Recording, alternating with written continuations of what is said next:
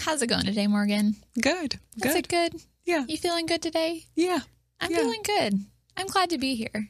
Good. This is going to be a good talk. Yeah. Hopefully. Hopefully. We want to answer some questions today. ah, switching it up. Q&A. Okay. We are going to really get tested today Ah, okay. on our yeah. on our knowledge of the Oh, dear. theology of the body. So, are Yeah. you ready for that? I hope so. You hope so. When's the when do you think was the moment or the time when you were like, "Oh, I get what theology of the body is"? How long did it take you to really get that? I think it took me like two or three years. well, yeah. So, so we can I mean, I still think I'm understanding what theology of the body is. Like, not that I totally, but it it took me like to not be like hostile to it. I'd say For two to three years. two to three years. So, I appreciate that honesty. That's that's a big deal. what about you? That's great. Oh gosh. Well, the first time I heard someone talk about theology of the body, I was like, I got it. I mean, I, I mean, I didn't get it. Like, I, I understand the it. whole book. I got the whole book down, Say no more. I got it. but I was convicted. I Okay. thought, yeah, this is worthy. and- okay. this is beautiful. This is worthy. This is true. Hmm. So, yeah. But I would say that it took a long time before I actually read the theology of the body text. Okay. I've read a lot of commentaries on theology of the body, but Yeah. the actual text I didn't read till probably, I don't know, like eight years after hearing it. hmm So I had to work hard. up. I had to work up my way to, to like tackling this book, this Tome. this beautiful book. It's a beautiful book. Yeah, it's It's it's pretty hard to read at first, it is. but it's amazing. Yeah. Lots yeah. of you just have conversations with people like you and I have had over the years, and you just kind of get used to the language of it. yeah. Yeah. And, Yeah. And, and slowly you start to see things differently and Pick up terms. pick up terms. Yeah. So our point is that this is this is a beautiful text and it can be difficult to understand and unpack. So today we are gonna try our best to explain simply to our listeners uh, what the theology of the biz words what the theology of the body is and answer questions doing that. Open your open up your to Christ. Do not be afraid.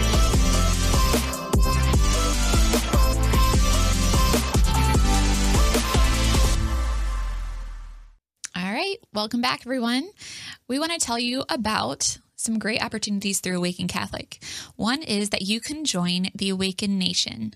The Awaken Nation is a group of donors that make this show and this ministry possible. All it takes is a monthly donation, and you can make that at awakencatholic.org slash donate. And you can join the Awaken app. Um, the Awaken app is like a social media alternative um, where you can chat with people within the Awaken community, including show hosts such as me and Megan. Um, we're happy to chat with you. And there's access to a lots, lots of other cool things such as prayers, um, events, a shop, all sorts of cool things. So, yeah, you can download that at theawakenapp.io. Today's episode is brought to you by Select International Tours. At the end of 2021, Awaken Catholic is hosting two pilgrimage opportunities for you to join us in. One being to the Holy Land with Nick Delatorre, the host of the Awaken Catholic Show, and us, Megan and Morgan, the hosts of the podcast Naked Without Shame. So, Morgan, what is our pilgrimage going to be about? We are going on a cruise on the Seine River in France. So we're going to Paris um, to see the tomb of Saint Joan of Arc, who's one of my favorite saints. She's actually my patron. Um, Lisieux, where Teresa Lisieux is buried, another one of my faves. And also um, to Lourdes to see Our Lady of Lourdes. So should be incredible. Yes.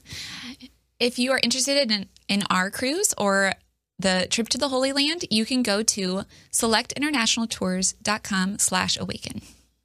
Okay, so welcome back. We are excited today to be answering some real questions that we got from real people about Real the people. about the theology of the body.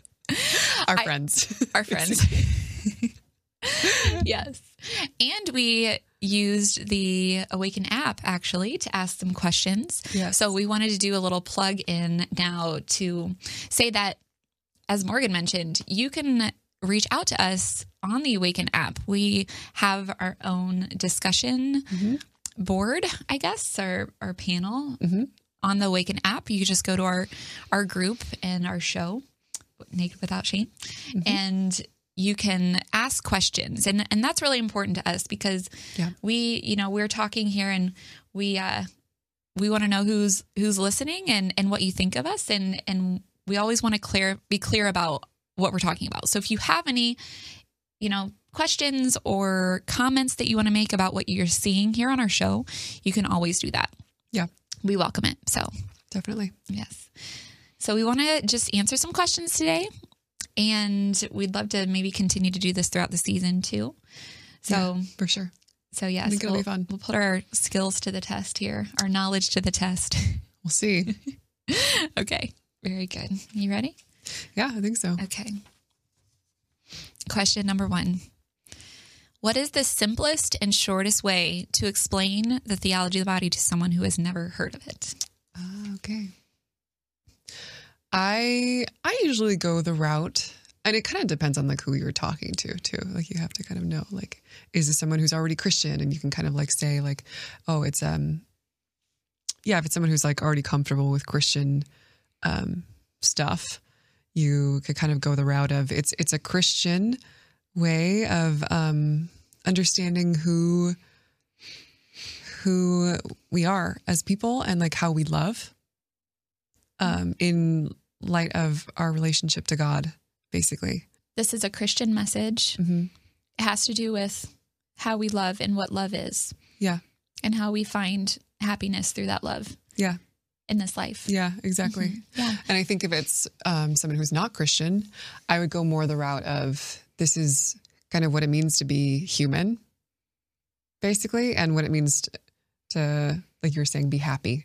Because I think everyone is intrigued by that. You know, I mean, that's that's very universal. This desire to know who we are as humans, um, and to yeah, what does it mean to be happy? How do we become happy? Um, I think that's like obviously like a constant question on everyone's hearts, and so I think that that going that route is really, I think, helpful. Um, Yeah. That's great. yeah, Yeah. I want to add too with answering this question and trying to yeah, explain it to someone else. The adding the importance of the body too. Like Ah, theology of the body. So yeah, that's right. Theology of the body. I think that's what's mm-hmm. immediately kind of like weird to people. Like, what does that mean? Theology of the body. Mm-hmm, the body. Like, what does the what does mm-hmm. theology have to do with the body? yeah, yeah. That's that's usually my go-to. Okay. Over yeah, the years. I've I've explained what the phrase of theology of the body actually means. okay. So okay. theology is the study of God, and the body is what we are. We are bodies. yeah, So, what does my body, my person, have to do with God? What is the connection? Mm-hmm. wow. Yeah. And then you can begin to say that the body communicates God, the body communicates love. That's how we are connected to God. Kind of simply, that's that's simply a, a main point Uh-huh. of what the body is. It's a sacrament. It Uh-huh. communicates God. So let me try to s- say that succinctly, maybe again. Okay. So, what I understand it to be is that the theology of the body helps us see the connection between God and the human person. Theology is the study of who God is. The body is what we are, who we are as persons. And the connection between God and the body is that the body is created by God and communicates his love. Yes. Okay. That and, makes sense. And we can live a life ordered to that love and live it in the world in such a way through our human sexuality, through our relationships, Mm-hmm. through our relationship with the world that brings us to the fullness of life. There's a fo- I think there's a follow-up question to this as Okay. Hmm. well. I think somebody had also asked if I'm in a relationship with someone particularly. So someone who doesn't know theology of the body, but I'm in a relationship with someone, whether Right. you're dating or even married, Okay. Yeah. how how can I best introduce this message Ah. to that person? That's a very yes, good question. Yes. So, while I do think that explaining what the theology of the body is in words matters, Mhm. get people starting to think about what it is. The theology of the body is a living message. It is an an embodied message. So, I think the the first and fundamental way to preach the theology of the body or explain the theology of the body is by living out love the best you can with people that you're in relationship with. Yeah. Yeah. I agree Yeah. with that. Mm-hmm. Yeah, definitely. It's it can't just be people aren't interested in just like an intellectual answer ultimately. I mean, it, it is helpful and it's helpful to have that kind of I mean, it, it- hmm yeah, it's, it's, I mean, it's indispensable actually. Like you need you need the intellect, you need the sort of the reason behind what you're what you're doing.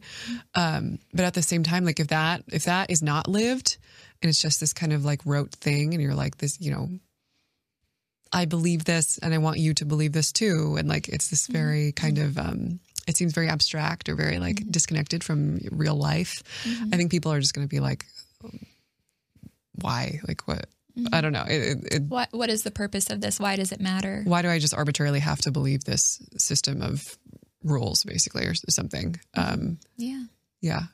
Yeah. I think that yeah, but but when when it's something that you that someone can see you really live and you animate in your person, um, that kind of like it, it gives you life too. Like it gives you happiness and joy. It's not just this kind of like mm, way of living that that um are yeah, it's just like these sort of rules that you follow that kind of um I don't know mm-hmm, Yeah. are arbitrary or whatever like yeah if, if they can see that it's it's something that's enlivening you um, that's extremely i mean that speaks so much hmm um, yeah.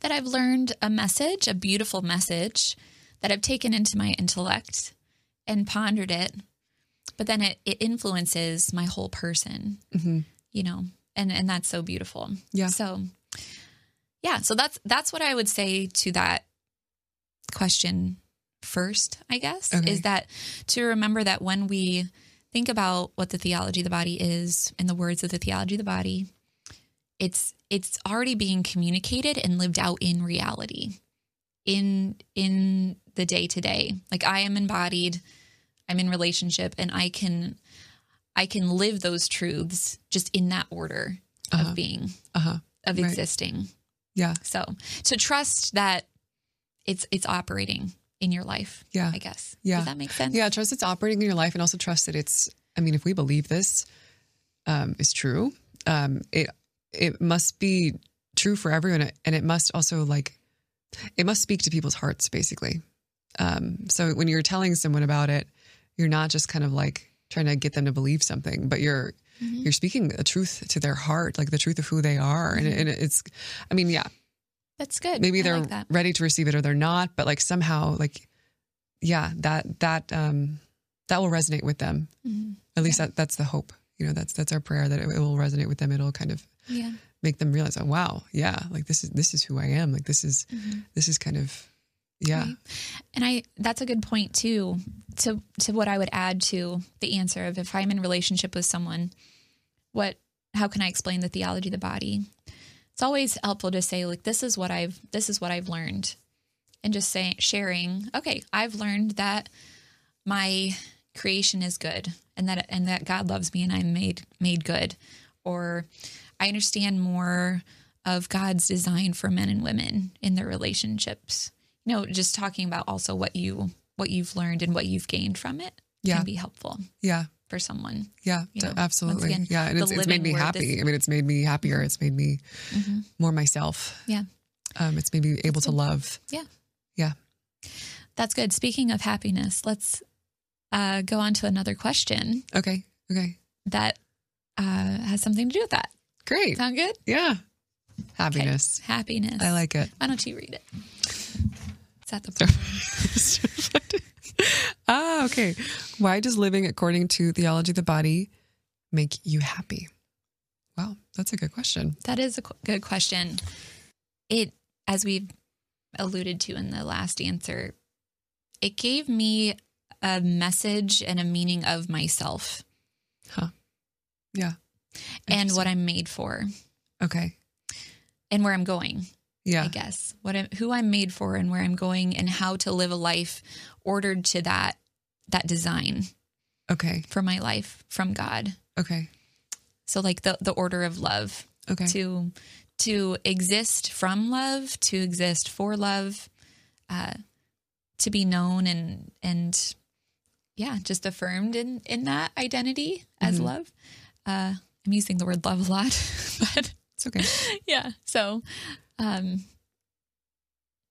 Did it Yeah, change guess- your way of seeing yourself? I mean, like, was it like kind of a distinct change, or was it kind of just like a? It was a deepening of what was already Mhm. there. Would you say? yeah, that's a good. like, did you always think that you know to kind of live in this relationship to God and kind of follow that and and allow that to shape your entire life? Like, did you always think that was what would make you happy? Or did you kind of come to that realization over time? I would say over time. Okay. Yeah, I would say over time. Um, yeah, I I think there's a lot of things out there that claim to make us happy, and I would say that there were things in my life that made me quote happy. Yeah. Right. And and satisfied, and and they were good. But what what I realized is that those things that fulfilled my desire or made me happy or or satisfied like we're still in the order of God's design for for gifts to me to be enjoyed to to be loved by him. It just made things seem like so very clear of what what ha- is happening in my life. Okay. Can you give an example of like something that you used to think made you happy? And you're saying it mm, did make yeah. it wasn't good. It wasn't like it was a bad thing. Yeah. I mean even just my family life, Okay. I would say. Just living in my family and knowing that my family loves me. Like those things made me happy. Mhm. To know that I was cared for and and thought of and and taken care of. Um but then there was like a deepening of of the happiness, I guess, knowing that all of this is it's kind of lifted up into like an order of love. It becomes kind God. Mm-hmm. of it becomes something greater and kind of yeah, that's that's beautiful. That's interesting. Yeah, it becomes How like it's, more it's not that it negates like these beautiful things in your life and you have to just like only Mm-hmm. love God now and you like everything else you reject. yeah. you know but it's that actually like these things that are truly beautiful and and do make you happy are kind of given this new horizon like the, this new sort of like what you're saying like ordering that then actually you you receive those things you know like we were talking about in our last episode too like you re- you receive them as um as a gift from God and so then it's not it kind of like gives them this eternal value like your family is not just like these people that you love anymore but your family is like wow like these fa- this family these people are given to me as, Yeah. as a gift from god and to love them um, is somehow part of my relationship with god it's part of my Yeah. Eternal- Right. Yeah.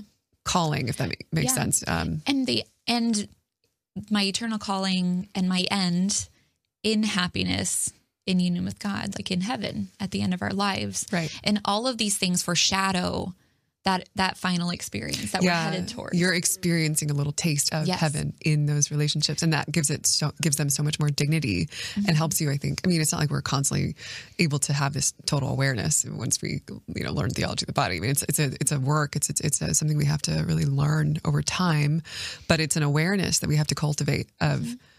Like this, this moment before me, and th- these things that I love are eternally valuable and they're speaking of God to me. Mhm. They're part of my relationship to Him. Um, and so to practice that awareness is really like everything becomes a prayer, you know, your whole life becomes this prayer. And yeah, so the world doesn't lose its value when you embrace God, but it actually like, it gains this incredible value, like this incredible dignity. Um, yeah. And beauty. I mean, Yeah. yeah. Yeah. I like it. Would you add anything to the that question, the answer to the question? um yeah why theology of the body yeah. makes you happy Yeah. um i would i mean i guess i would just say for myself um i like you, I mean, I, I think I had a lot of things before my sort of conversion and um, discovery of the church and of Christ. Um, I had a lot of things that did make me happy. Like I was really into music, for instance, or um, I don't know, music was my main thing. Um, and I loved it. And it did give me these sort of like these moments of like incredible happiness. And it was, yeah, it was so beautiful. Um, but I think that for me, there was always this question of like, is this enough? I had that kind of ache in my heart, I think, for as long as I can remember. Um, I really had this feeling of like, this is great and this is beautiful, but it kind of doesn't last. And like, what is it? Is there something in the world that lasts, basically? Or even like relationships and love. Like, you have this, I think, I remember having the same question like, okay, I love these people. Like, I have these little momentary moments of happiness in this life, but like, you know, we're going to die and who knows what's going to happen. And so it's kind of like, Mm. What then? Um, and that's why theology of the body, theology of the body, and, and just you know Christianity in general, kind of gave me this new, exactly what we were talking about. This this way of understanding like these things are foretastes of something so much greater. And so I don't have to be so afraid of losing them or so kind of like they don't have to leave me feeling empty in the end, but they kind of are lifted up into this like so much more beautiful thing. Um, and that for me was just like, just really incredible. And I, I just had never heard anything like that. And it was so, like you were saying, so fulfilling to my humanity. Um, and so, yeah, I think that it, yeah, it did make me a lot more happy. Um, it kind of, yeah. Um, Gave a, a purpose and a, a meaning to just the things in your life that you were experiencing. There's a like a in within a greater, I don't know, end like a like you said a, a lifting up into these meanings. Yeah, yeah, yeah, exactly. And then I think also like teaching, learning how to love has been like, you know, one of the bigger things too. Of like, not that I, you know, I think the love is something that's intuitive to people and natural to people. So it's not like I didn't have love in my life before I met Christ. But um, like exactly what we were saying, I, I think learning how to love with this eternal dimension, um, and to love people in Christ. Um, and what I mean by that is like realizing that my relationships with people are part of my relationship with Christ. And so, again, they have this eternal value to them. They're not just like these feelings of love, but they really mean something. Um, this, yeah, this like s- realization, like slow me, slowly has, um, yeah, really like helped me um, understand like how loved I am first, um, which is like a very beautiful, freeing, healing um, recognition, and then like to respond to that and like see like wow, like when I'm when I deepen more and more into that love, um, kind of like we were talking about in our morality episode, when I deepen into this sense of being loved by God and knowing that all of my life and all of the things that are that are given to me in life are a communication of love from God, then I I find in myself this capacity to love in response that I didn't think was possible. Like before, I just didn't. I don't know. You see, you see parts of yourself, and, and you know these truths about yourself that that were not possible, that that you just couldn't see before. Um, and so I really have seen that. That like it makes me happy. It makes me enjoy my life more, but it makes me know who I am more, and um, see that really the beauty of who I am Mm-hmm.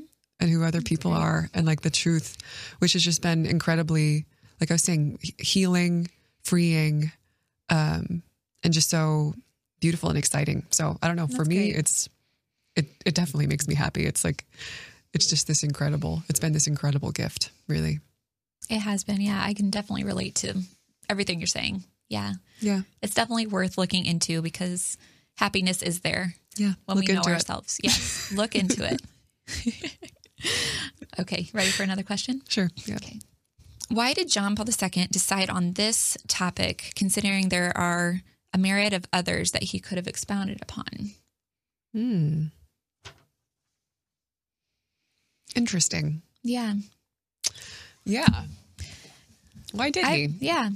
I think we in our technology talk we did we touched on this a bit that it was a response to Humanae Vitae, right? Yeah. hmm Um, Right. It was a it was a response to Humanae Vitae in that it provides this study of man, this this Christian anthropology to who man is in order to then understand why certain ways we treat the body, such as with contraception, we the church claims to be in error or wrong. Yeah. Or against against the goodness of Yeah. the like- inherent goodness of these things. yes. Yeah. Mhm. Yeah. So so it is. Yes, it's he he saw a need at this time in history to to explain more deeply and fundamentally like this philosophical and this um yeah, this this this vision of man, Yeah. you know, Yeah. in, Yeah. in man's fundamental capacities and components, human sexuality, love, work, Yeah. these these dimensions. Yeah. And also I I want to say too that there were there were real threats to the Christian anthropology, you know, that Yeah. he that he talks about, threats over the past few hundred years. Yeah. I'm just And I think- thinking Oh, sorry. I'm just thinking of the the dualism or like the separation between body and and mind or body and soul that's Mm-hmm. been prevalent in human thought. You know, I think therefore I am. Yeah. You've heard Descartes. that Descartes, you've heard that phrase maybe before. To to There's a the Billie Eilish song. sorry if you heard that song. no, no. I'm not even gonna be able to sing it, but there's a song. Yeah. I think it's called "I Think Therefore I Am." Okay. I'm not going to sing it. I, I would butcher it and embarrass myself. But but anyway, it's it's very Yeah. interesting. It is a very common um, phrase Yeah. in our culture. Right. Yeah. Yeah. I mean there there is something to like the order of the human body and the human person that we take in something, we think about it, and then it kind of can become manifest in us. Um like there there are yeah, there there's an order to the body in, in that way. And there's parts to the body too that function differently. Yeah, But what John Paul II affirms is that the, the human body is a whole, the whole, the whole person that communicates something in the form of the body. And what can happen with put, like breaking the body into parts or thinking of the body as as parts is that we we begin to see it as a, a functional thing or like something that can just be easily changed and manipulated. The mm-hmm. parts can the parts can just be changed as a part here and there and there and then we get confused about the nature the like the the purpose of the human body right. Yeah, so that's I see. So you're saying that, like in you know modernity, um, and so with these thinkers like Rene Descartes or like Francis Bacon or all these other dudes um, who kind of started thinking this way, what happened was there was sort of this like shift in understanding the human person as a body and soul unity, and a sort of integrity of body and soul. Um,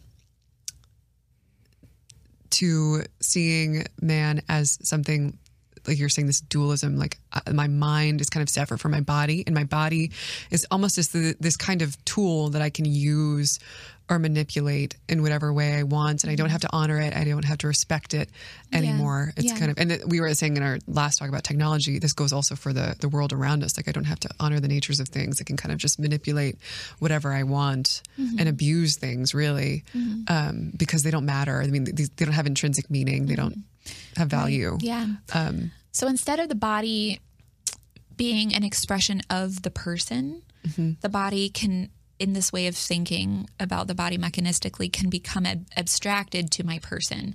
It's like a, a possession of mine. The body is is a tool or a, an external thing to my who i really am. Right. And so John Paul II saw that too in his own studies and and thought, okay, how do we how do we affirm that the body person is yeah, is is in union yeah yeah in that way. Yeah, and I think you saw. I mean, we were seeing more and more like the um, the real dangers of see, of conceiving man in this way and in this dualism. I mean, like um, if we don't recognize that the body has value, then we can kind of. Um, I mean, he, he was starting to see this trend in like science, for instance, of like.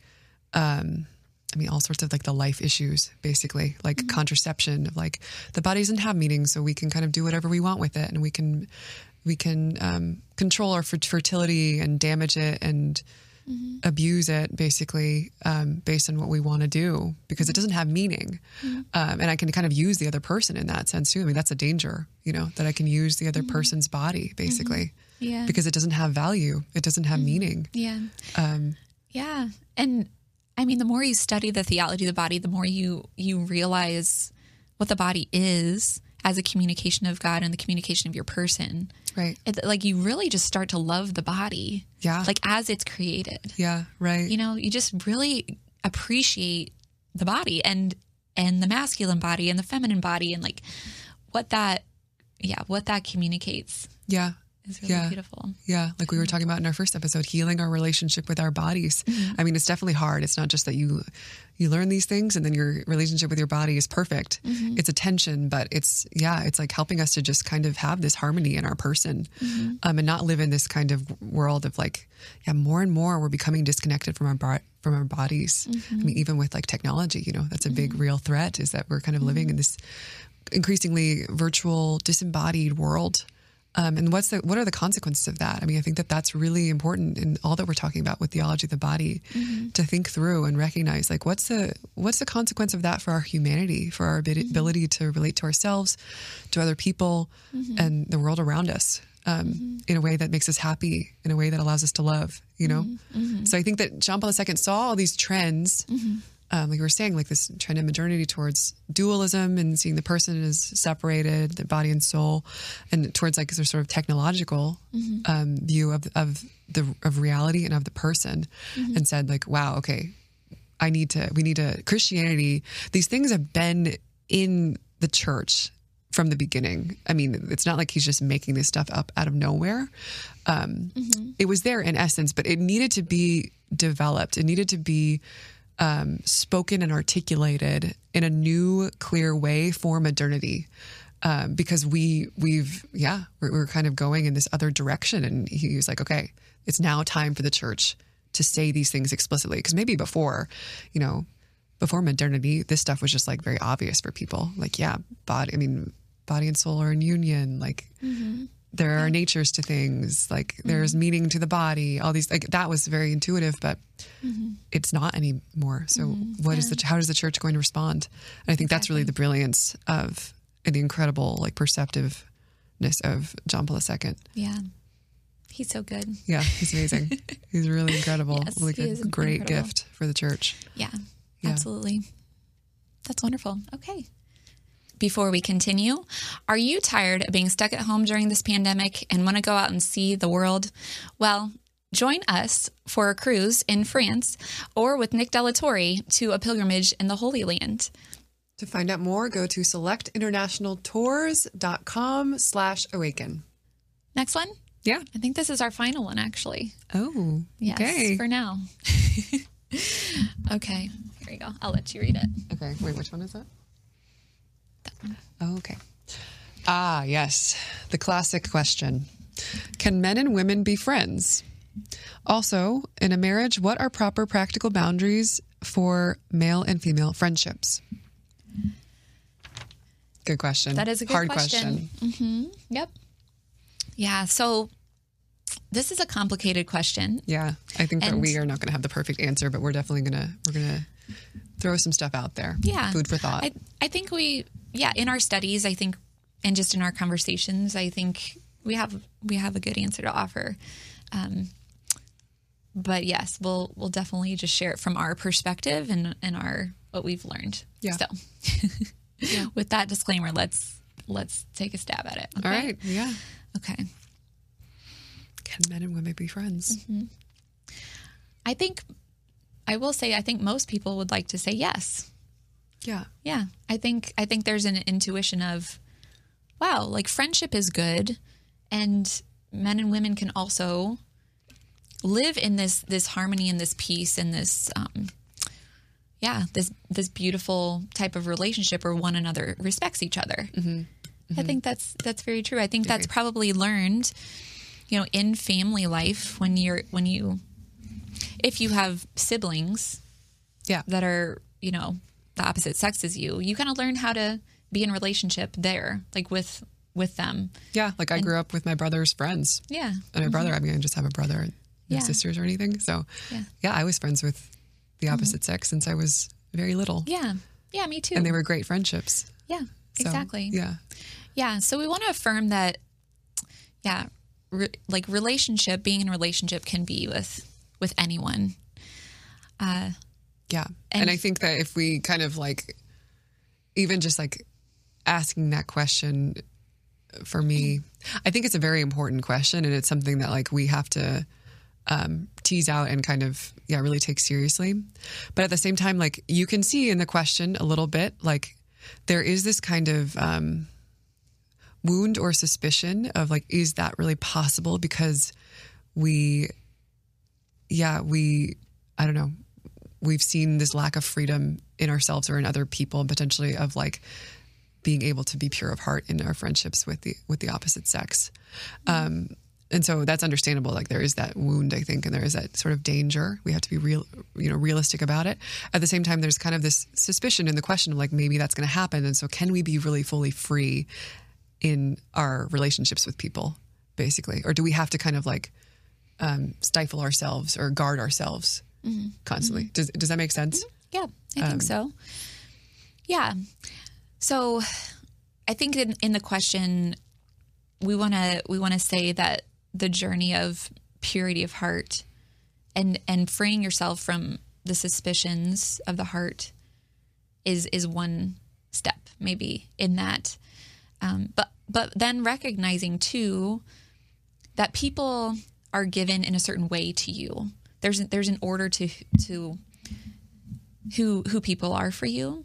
And I would I would say that you know in the in the case of of people who are are married with a vow it it makes it kind of in a way it seems to me like easier to know who people are for you because mm-hmm. you know who your spouse is for you and and that this person is your person.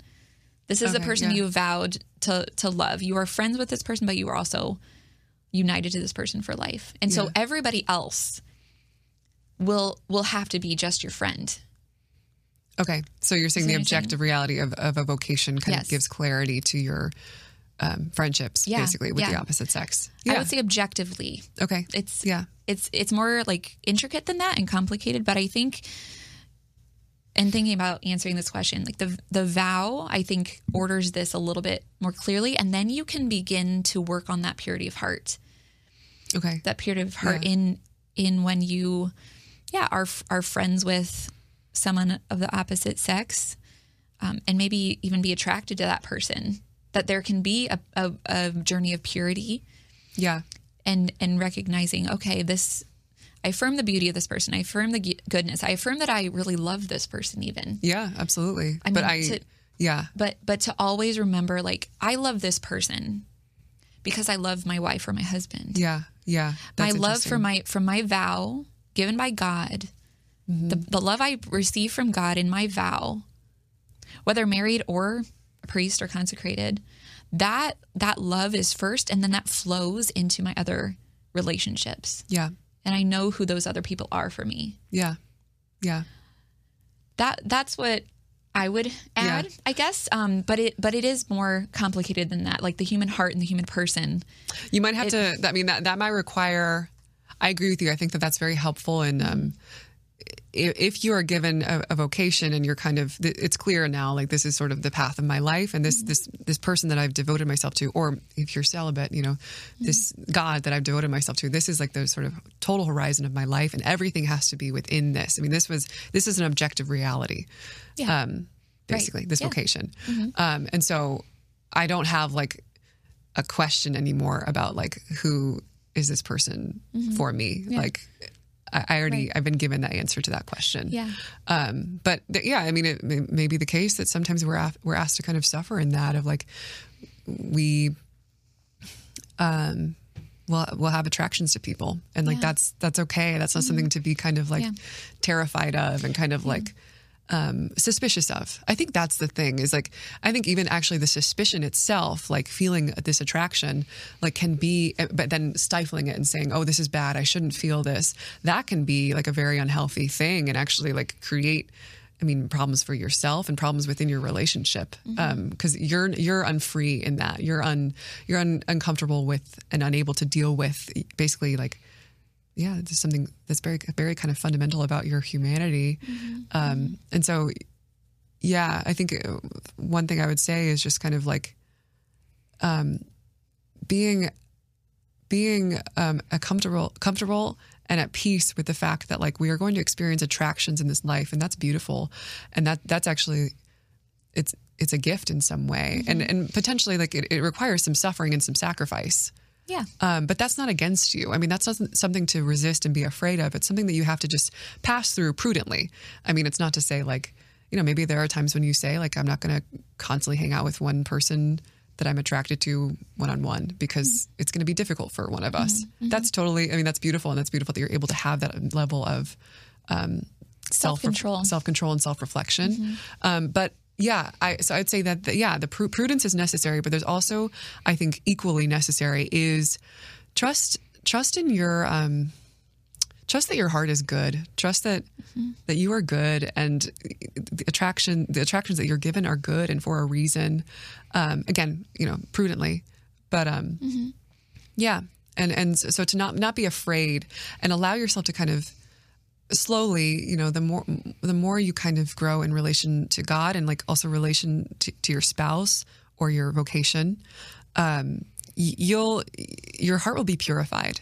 Basically, you'll be able to see the other person and your attraction for the other person potentially even. Um, not as like something you want to grasp at and and use for yourself, um, but as like we keep saying, it's like the, one of the biggest themes that we use in our in our um, talks, but like as a gift from God, and then that that person just becomes like, wow, this this is a beautiful person, and I love this person, but I don't want I don't want to possess them or use them. I don't I don't need that. Um, I, I just want to love this person as I'm called to, and as they're called to. I want to love yeah, this is a very like Luigi Giussani phrase, one of my favorite theologians. Um, but like, I want to love their destiny. Um, I want to love who they are for me and who they are for God. Yeah. Um, and that that's a sort of that's a maturity that you know again not everyone's going to be there immediately, and it's something you have to kind of potentially suffer through. Um, But Yeah, yeah. that's I think that's what, what we want to get to. That that level of freedom is something that I think we are. Not only do we want to get to, I think we're called to get to Yeah, um, in this yeah. life. And so, Yeah. yeah, Absolutely. I like that a lot, Morgan. I was just thinking too of like a, a practical boundary or, um, yeah, I guess in ensuring that you can, you can trust your one another in a marriage of, of these experiences of being friends with someone else outside of the, the marriage with the opposite sex is to, Yeah. to recognize once again, like the objectivity and the, the fundamental, uh, um, priority of the vow of this person, and really having conversations and and seeing and trusting that okay, I I know this person is going to put me first. yeah, yeah. know, and they are. I see that they Yes, are. They're always putting me first. Like, okay, my husband or wife is like serving me and caring for me and and loving me day in and day out first. Like that's that's our first responsibility Mm-hmm. together. And the more you do that with one another, the more you communicate about that and live that life, it secures you then to go out because you don't feel like it, there's a threat then from this other person. Yeah, yeah. You know that the person loves you and Mm-hmm. that they're going to love other people within that love that is Yeah. their first primary. I mean, that's you're in a vocation together. Yeah. You're you are in a certain sense each other's call to holiness. And so Yeah. if that you can tell that your spouse really lives that. I mean, again, no one's perfect. It's not to say that there's Mm-hmm. going to be like this perfect example of that. But if you really if you trust that about your spouse and you know that yeah, this person loves me and like at the end of the day, Mm-hmm. like they're they're yeah every relationship they're going to be in every friendship they're going to be in is going to be an affirmation of that basic truth about their life that's been given to them by god um, and so then you're free and you don't have to have this kind of this suspicion or like this jealousy all the time um, Yeah. which yeah it can be very difficult and it can, be, a, a huge i mean problem for people so it's not to kind of poo-poo it or Yeah. something Yeah. Yeah. it's, it's sure. still but but just to say that I think that this is this is possible Mm-hmm. and it's something that we should pray for and yeah try to aim for in our relationships because it's because it's what makes us more free Yeah, and yeah. more able to love, more Yeah. free to love, Yeah, basically. Yeah. Um, That's good. yeah. I want to take a different spin on it. Uh, the question, the first part of the question Okay. can men and women be friends? Uh, how about talking about two unmarried people? Okay. Can can, Can two can unmarried? two unmarried people be friends? And let's let's give the the situation of like two unmarried people who are the same age or who could potentially be in relationship. okay. Can those two people just be friends? Yeah. I think that's another dimension of the question. Yeah. I agree. Yeah.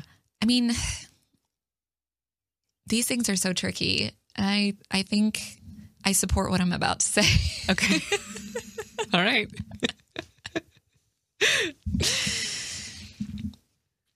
It's more complicated than this, and it's this is not as practical of an answer. But I would say that two people who are not in a state of life yet, who are friends, who really care for each other, who have who have said like we are we are friends. What's what's missing is that security of the vow yet. And so you're you're not quite 100% sure that this person is just your friend. Okay. Yes. You can you can practically I think you can be friends. You can you can you know you can enjoy each other. You can you can kind of put in your mind like this person is just my friend. And and I and I love this person. Mhm. I think practically you can do that. But I think the objectivity of not having a vow will always there will always be an openness to the possibility of being more than friends. Okay. Gotcha. Does that make sense? Yeah. Yeah. It makes sense. Okay. I don't know. Uh, do you have any thoughts on that? I think I, I um I mostly agree with what you're saying. Yeah. I think that the the vow does really give a lot of clarity to Yeah. it because there is there does tend to be the question like one person likes the other or Mm-hmm. the other person doesn't or like yeah there's always that kind of like Mhm. um yeah question basically um but I, I i guess my my thing would be still not to be suspicious and like oh you Mm-mm. you can't um you can't entertain friendships with the opposite sex because there's this potential of attraction Mhm. and and if you don't want that then you shouldn't do that and you really should only be Mhm. friends with the same sex and then date people of the opposite sex Mhm. i think that that that um that can be unhealthy actually because then you're only talking to people of the opposite sex for the purpose of dating them Yeah. basically and Yeah. that's not i mean you need to be friends you know in order Oh, to yeah. Mhm. to be in relationships Mhm. and so I think that yes, the the vow gives it clarity, like definitive clarity. Like there Yeah. might still always be that question, like is could this be something more? Um, but I think to some extent, like um, that's okay, and Mm-hmm. Yeah. you'll be able to get through the kind of messiness of that if you are able to really just cultivate a true friendship with the person. And so I mm-hmm. think that it's almost like it's not mutually exclusive. Like you can be friends with someone and have the question of maybe this is meant to be something more. And that's not against your friendship. Right. Does that make sense? Oh yeah. So sure. it's I think that absolutely you can be friends. It's just the question of is it just friends? Yeah. Might not be clear. yes. Um, and That's that's a good way to okay. And you have to, if if the friendship's strong enough and the pr- friendship's pure, you're going to be able to work through that and be like, okay. I mean, even if one person kind of feels like there should be something Yeah. more and the other doesn't, like Yeah. you'll be able to kind of work through Yeah. that together in your friendship. In your Um, friendship, and, you'll be okay on the other end if it doesn't come to anything else. Exactly, you know? because you truly do. I mean, in friendship, like the whole point is, you know, that you truly love the other person as a person and not as something that you use for yourself. Yeah. and that's so important for entering into a relationship. So it's Yeah. necessary, actually, that men and women be friends. I think. Yeah. I think I'm yeah willing to say that. I mean, maybe that's controversial, but I think that you have to be. Um, Yeah, you have to be, and I think that again, I would just, I would caution against the suspicion. Um, I, I think it's it's sometimes well grounded, and I think that um, you, you yeah, you have to be prudent. Um, it's important to be prudent and kind of know yourself, know other people, but we can't live. I think for myself, like I can't live my life in this kind of like constant. Um, second guessing my own motivations or other people's motivations and like kind of fe- feeling super stif- stifled in that like i have to kind of um i don't know learn slowly to be kind of like set free of these things and just love people Yeah, basically yeah. just be free and Yeah. And I think able we to love in relationships, basically. Um, and I think we both know that that's possible and we could share a lot of examples of of people who we have been friends with, married men who we're friends with or priests yeah, that really are very free to to receive us and love us. I mean, I've had wonderful friends who who are married show me my dignity and I I have no suspicions of them. yeah. Mm-hmm. absolutely. I've had the same experiences, and it's it's yeah, so beautiful. And I just think like if, if you know if we all, only have this suspicion or this like We'd kind be of like, missing out we'd be missing out on those beautiful. I mean, and, and you know also in those relationships like they're not friends with me because they want something out of me. Mm-hmm. You know that it's this total pure like just affirming of who I Mm-hmm. am as a person and love for me as a person and that that kind of love is extremely important for us. I mean those are I think it's Yeah. actually very important for us um, as men and women to experience those Mm-hmm. kinds of that kind of love basically. And so we have to we have to allow for that to happen. Give that space to happen and allow for the messiness. I mean again, in prudence allow for the messiness. Pray through it. Um, work through it. Yeah. Um, This is kind of just you have to allow our humanity to kind of get worked out. Maybe Yeah. sometimes it's a difficult thing and there's going to be suffering, but it's the, it's rewarding in the end. It's much more rewarding. And It's much more beautiful. Mm-hmm. That's great. Yeah, that's my take on it. Great answer, Morgan. Thanks. You too. Okay. To be continued Yes, to be continued. sometime in the future. yeah, yeah. Thank you for your questions. yes. Thanks for your questions. They were fun questions to Yeah, answer. they I had were. a good time. I agree. I agree. Yeah, keep them coming. Keep them We coming like 'em. on the Awaken app. Yeah, yeah. Please, please do. All right. Thanks, everybody, for listening to our conversation. We hope you enjoyed it. And remember, you are good and you're a gift. Yes. We'll see you next time. See you next time.